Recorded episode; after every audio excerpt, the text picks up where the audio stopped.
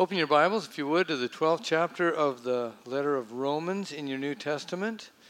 Romans chapter 12. Ke ala o Iesu. Keala o Yesu. I hope you're learning that that means the path of Jesus. Because we've constructed over the last few years here a simple pathway that lets everyone know how you can grow as a follower or as a disciple of Jesus. And we've put it on a baseball diamond because we, we want it to be memorable. We'll have a test on that in a moment. And we want it to be, uh, convey that, hey, you know, you don't hang out at first base, you move on, okay? Uh, and so, first base, remember what that means? Love God. Okay, two past. Okay, no. Don't be shy. Okay, love God. And we love God because we're responding to His love, right? And we express that in engaging worship as well as joyful obedience. If you love me, keep my commandments, Jesus said. Second base, we're moving on here. Uh, what does that stand for? Getting nervous up here. Connect with one another, okay? Can we say that together? Connect with one another. And, it, and we express that as we gather together in Ohana groups throughout the week. I think we have about 55% of our people in Ohana groups where people are learning to know one another, to pray for one another, to encourage one another, to all the one another's of the New Testament. That's where we grow deep. That's where we grow strong in our Christian faith. And so we want to connect with one another. And this morning, we're going to move on to serve the Lord, which is third base. And we're going to talk about what that means and, and why it makes just good, plain sense to serve the Lord. In fact, that's the essence of this message, and I believe of this passage from Romans chapter 12. It's a paraphrase, I know, of what Paul's saying, but I believe that that's exactly what he is saying here. It makes just good, plain sense to serve the Lord. If you're serving the Lord, you know that. You've experienced the joy of seeing fruit in people's lives and the fulfillment that it brings to you if you haven't really stepped into a ministry, an area of serving on a ministry team, I'm going to challenge you to consider doing that. We're called to be servants wherever we are, by the way. Personally, in our families, in our workplace, uh, wherever we uh, live in that community, we're to be servants just as a way of life. But I'm going to encourage you also to consider stepping into a ministry team where you share together in ministry. Something powerful and dynamic happens when we do that. Well, I want to set forth from this passage three reasons why Paul says it makes just good plain sense to serve the Lord. There's an outline in your bulletin. Here's the first point. First reason. It makes good plain sense to serve the Lord because that's what he did for you. Verse 1, chapter 12. Paul says, Therefore, I urge you, brethren, by the mercies of God, to present your bodies a living and holy sacrifice, acceptable to God, which is your spiritual service of worship. It's a whole lot in that one verse.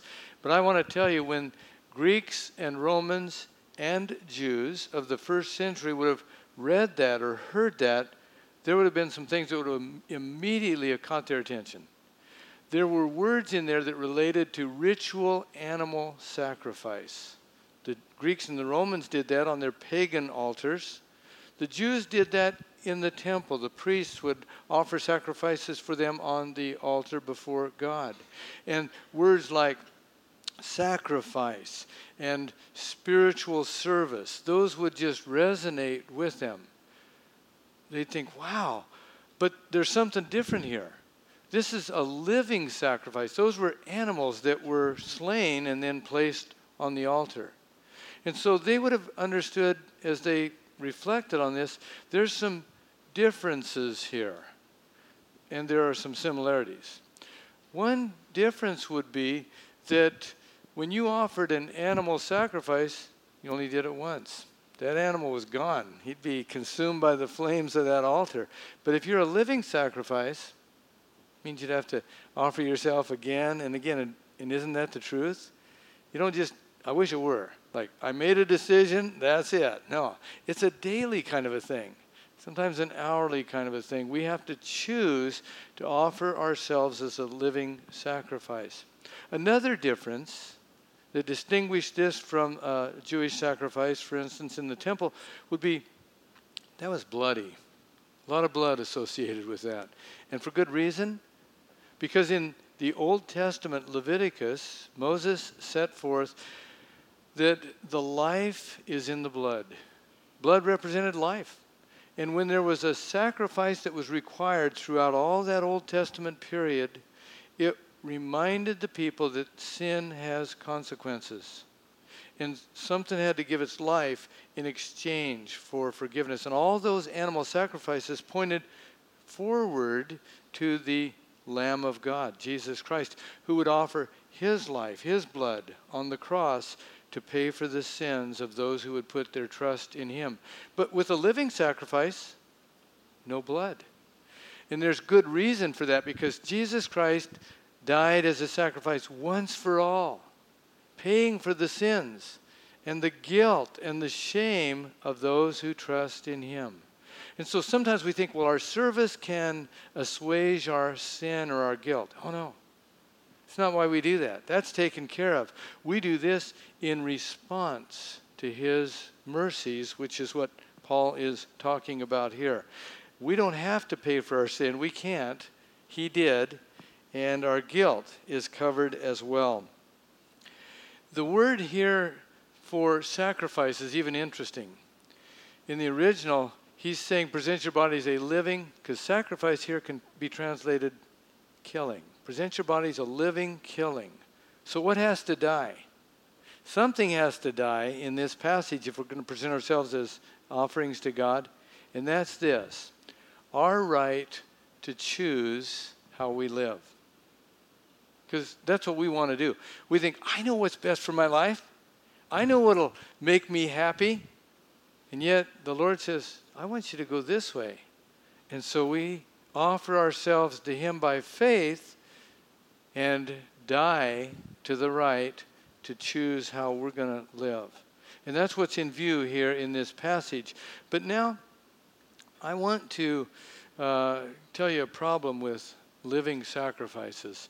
In fact, when Dee and I uh, had committed our lives to Christ, at that point, uh, I was uh, in sales and uh, we had committed ourselves to going to South Africa with the couple that had led us to, to commit our lives to Christ, to offer ourselves to Him. And we were going to go with them and be discipled by them as missionaries in South Africa. But there were problems with visas and they couldn't go back into the country. They instead went to Salt Lake City and began to pastor a church out there in Utah. And so I guess I had been in construction. I moved into sales and things were going well. Next couple of years, I bought a new house and uh, built a new house actually, bought a new car, and we were doing really well. We went to a family camp on the border of Nebraska, Wyoming, and South Dakota called Neb Wyodak. And there was a professor from Boise Bible College speaking on this passage. And he made the comment in that message. He said, The only problem with a living sacrifice tends to crawl off the altar and walk away. And I felt like, oh man, is that what I've done, Lord? I mean, I offered myself to you, and and uh, here I'm, you know, in sales. And by the way, several weeks ago I shared a message uh, declaring from Scripture that every vocation is a sacred vocation if we're serving the Lord in that context. Every job is serving God because we work for the Lord. But when God calls us into a particular area, we need to follow Him in that. And I'd sensed God's call into ministry, and so prayed about it. And three days later, our mentor calls me from Salt Lake City and said, We had a, a meeting out here a couple days ago and, and voted to call you as my associate pastor. I said, Okay, you know. So the Lord directed and redirected us there. You don't want to crawl off the altar and walk away. Uh, we do, don't we? That is so common in our experience. But you know what? We can repent. And we need to do that continually and say, okay, Lord, here I am again. And He receives us graciously, and we go on from there. Well, I want to show you the reason why Paul says it just doesn't make sense to crawl off that altar. And it's in that first verse. Because service is actually tied to worship, interestingly, first base and third base. Love God and worship Him, serve the Lord. In that first verse, he said, I urge you, and he could have commanded us, but I urge you, brothers, by the mercies of God, because of his great mercy, to present your bodies a living and holy sacrifice acceptable to God. Look at this, which is your spiritual service of worship. That word spiritual is fascinating. In the original language, that's the word logiken, from which we get the word logical. The King James tra- Version translates it rational, sometimes reasonable. That's your reasonable or rational, or we could say logical worship of God. Why? Because of what He's done for us. The very first word in chapter 12, verse 1 is therefore. And you know when it says therefore, you have to consider what's it there for? What, what was before it? And what is before this is 11 chapters of reasons why we should serve the Lord, why it's logical, why it makes good plain, plain sense to do so. Because in those first few chapters of the letter of Romans, Paul sets out how sinful we are, how far from God's holiness. Whether we're pagans who don't know anything about God and we worship idols, or whether we're religious and try to keep God's law, we fall so far short. But then he brings in Jesus and shows how Jesus has come and, and lived that life and, and given his life in exchange for ours. And in those chapters, he says things like, For the wages of sin is death, that's what we deserve, but the free gift of God is eternal life in Jesus Christ our Lord. He says, Therefore, having been justified or declared innocent, by faith in Christ, we have peace with God through our Lord Jesus Christ. He says in those chapters that there is therefore now no condemnation for those who are in Christ Jesus. Isn't that great news? That's because of what Jesus has done as we trust in Him, as we put our faith in Him. He says that nothing can separate us from the love of God which is in Christ Jesus. That's in there too. He even says that we know that all things work together for good to those who love God and are called according to his purpose. There's that and more in all those chapters leading up to chapter 12. And then he says, Therefore, I urge you, by the mercies of God, because of his great mercy, to present your bodies as living sacrifices, holy and acceptable to God, which is your logical worship of him. Makes sense. It makes good, plain sense to do so. Now, there's not a lot, lot of good, plain sense around today. In fact, common sense. I understand uh, recently, well, uh, assumed room temperature. In fact, uh, I have an obituary of Mr. Common Sense, okay? Says, Today we mourn the passing of a beloved old friend, Common Sense who's been with us for many years. No one knows for sure how old he was, since his birth records were long ago lost in bureaucratic red tape. He'll be, he will be remembered as having cultivated such valuable lessons as knowing when to come in out of the rain. Life isn't always fair. Maybe it was my fault after all. Common sense lived by simple, sound financial policies. Don't spend more than you can earn and reliable strategies. Adults, not children, are in charge. The health of common sense began to deteriorate rapidly when well intentioned but overbearing regulations were set in place. Reports of a six year old boy charged with sexual harassment for kissing a classmate. A teacher fired for reprimanding an unruly student only worsened his condition. Common sense lost ground when parents attacked teachers for doing the job they themselves had failed to do in disciplining their unruly children. His health declined even further when schools were required to get parental consent to administer Tylenol, sun lotion, or an aspirin to a student but could not inform parents when a student became pregnant and wanted to have an abortion. Common sense lost the will to live.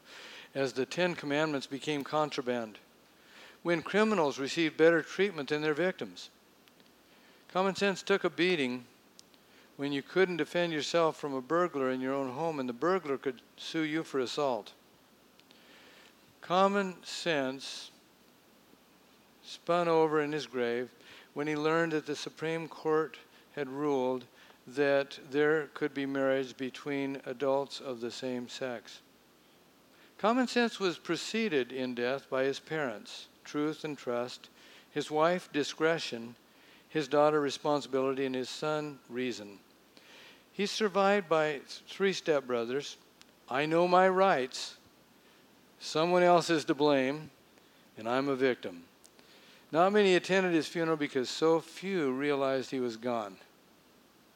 This last weekend, 4th of July, there were a lot of fireworks accidents. One of them tragically happened in Calais, Maine. A young 22 year old by the name of Devon Staples. Uh, the new- newspaper said this A local man was killed instantly Saturday when he set off a fireworks mortar tube on his head despite efforts his friends made to stop him, state police said Sunday. I read on in the article, said he'd been drinking. I thought, well, I, yeah, I would have assumed so to do that, but come on, you would hope for some common sense to prevail, but there's not a lot of it around. But you know what? For believers, for followers of Jesus, we need some biblical sense. And we need some understanding that it makes just good, plain sense if we're going to follow Him and claim to be followers of His, that we serve the Lord. Because Jesus in John, or excuse me, Mark chapter 10, verse 45 said, Even the Son of Man did not come to be served, but to serve, and to give his life as a ransom or payment for many. That's why he came. He could have came to be served. He served us in his living and his dying. If we are claiming to be followers of Jesus, wouldn't we serve as he did? Yeah, makes good plain sense to do so. Secondly, it just makes good, plain sense to serve the Lord because that's what's best for you. That's what's best for you and for me. It says in verse 2, after he urges us to offer our bodies as living sacrifices, he says, And do not be conformed to this world, but be transformed by the renewing of your mind, so that you may prove what the will of God is, that which is good and acceptable and perfect in the world, and it doesn't matter what century, what age, the spirit of the world is always different and in contrast to the spirit and the ways of God. And that's because we're born with a bent toward evil, a sinful nature. And we want to get along in this world, and we pursue those things that we, in our self centered thinking, believe will make us happy and fulfilled but they're often in contradistinction to what God says. So we live in that culture, and it's a worldview that we develop, but what we need is a biblical worldview. How are we going to get that? He says, Don't be conformed to the, this world, but be transformed by the renewing of your mind. We are changed, transformed. That's metamorphi is the actual word, it's like a butterfly's transformation. We're changed by the Word of God. That's why we need, we say, well, read your Bible. Yeah.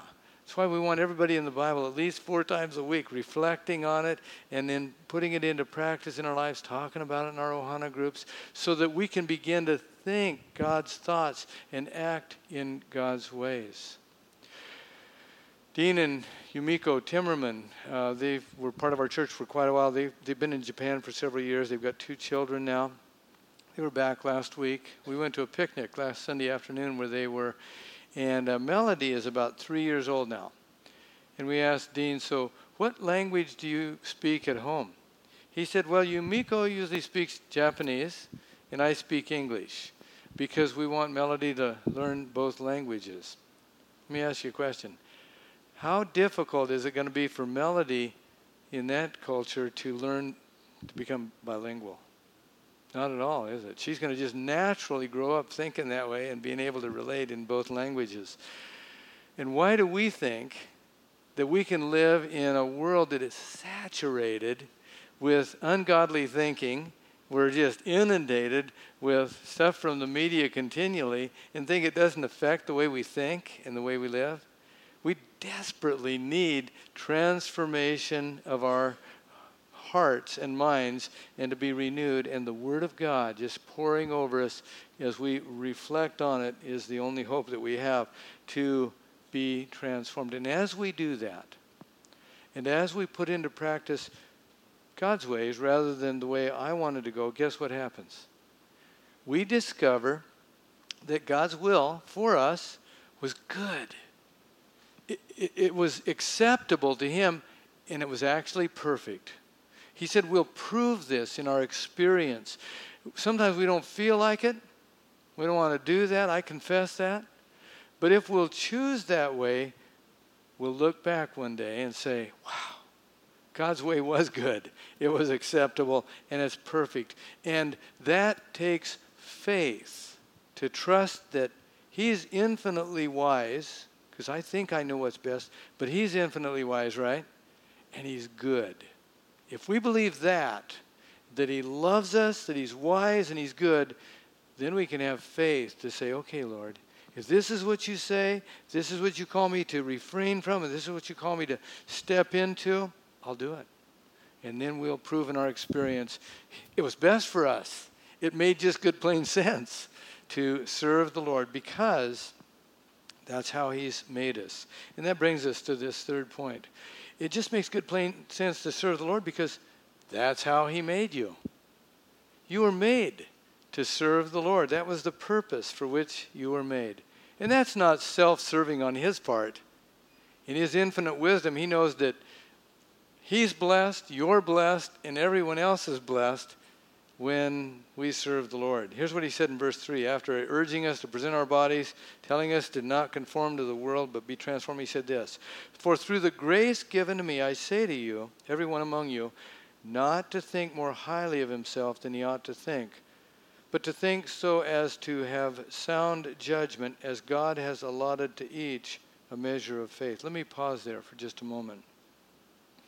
So we're not to think more highly of ourselves than we ought to think, but to think is to have sound judgment.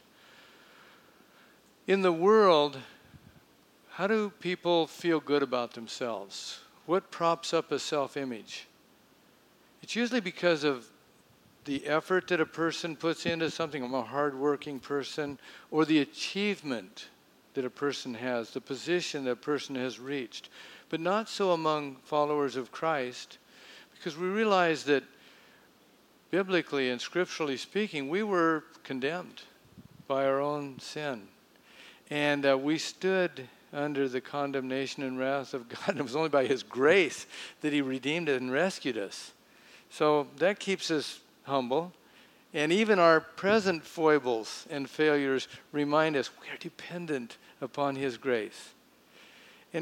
And we can't think too highly of ourselves with the gifts that we've been given, which we'll see in just a moment, because every gift is from God, all the gifts that we have. However, we can think highly of ourselves because of whose we are, to whom we belong. And I'll get back to that in just a moment. But let's take a look at the gifts that he talks about here. He says in verse 4 For just as we have many members in one body, he's talking about the human body here hands and fingers and toes and legs and arms, all these members of our body, and all the members don't have the same function. So we who are many are one body in Christ and individually members of one another. So, like there's a human body with many members, each member is different, so in the body of Christ.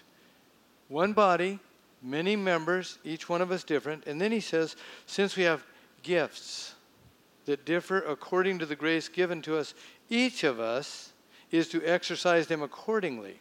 If prophecy, according to the proportion of his faith, if service in his serving, or he who teaches in his teaching, or he exhorts in his exhortation, he who gives with liberality, he who leads with diligence, he who shows mercy with cheerfulness.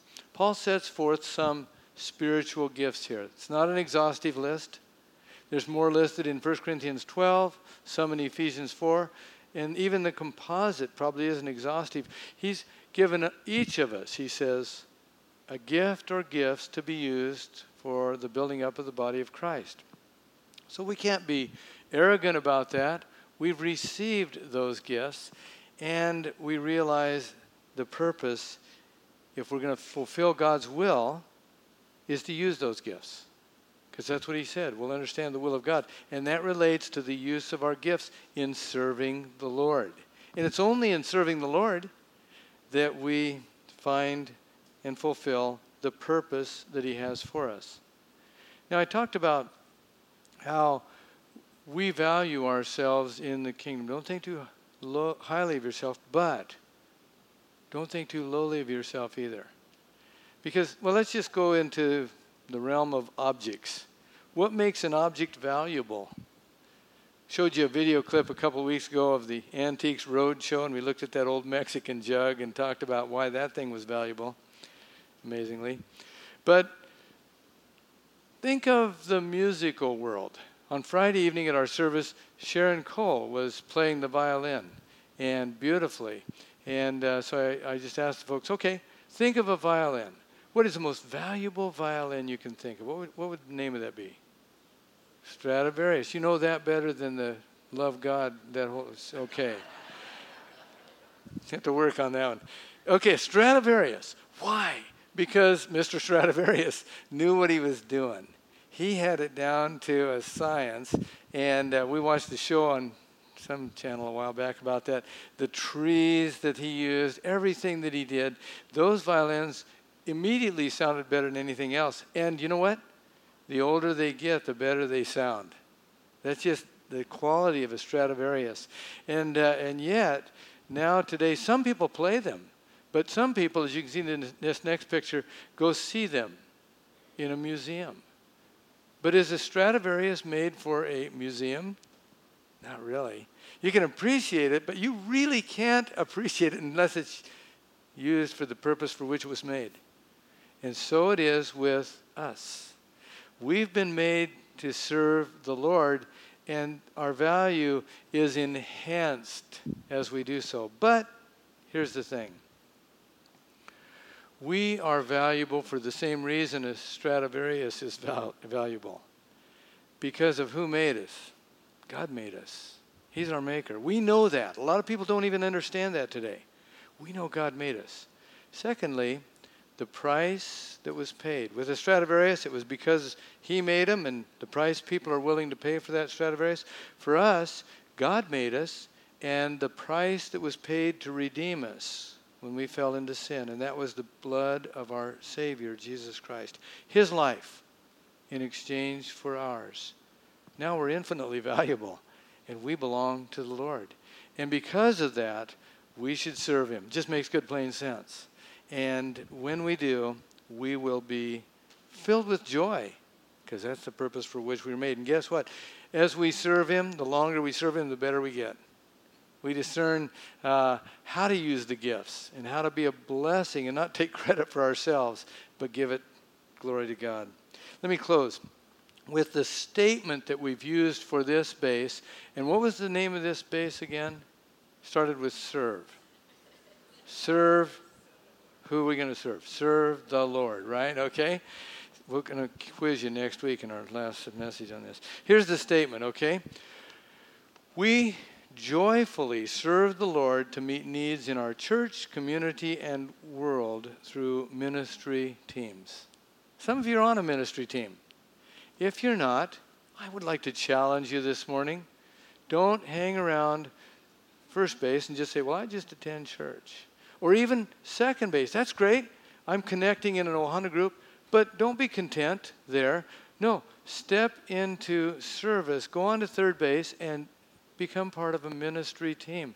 Maybe jot, serve the Lord on your card, or just talk to one of us on staff, and we'll talk to you about your shape, how God made you, and help you find a ministry that suits you. And uh, when you step into ministry, we don't say you're sentenced to that for life. No. Uh, we want you to find the fit that God has for you, and you can seek the Lord in that. It just makes good, plain sense to serve the Lord. Pray together. Lord, thank you for your mercies extended toward us. Thank you for serving us. Thank you for the opportunity to walk in your steps. We pray in your name. Amen.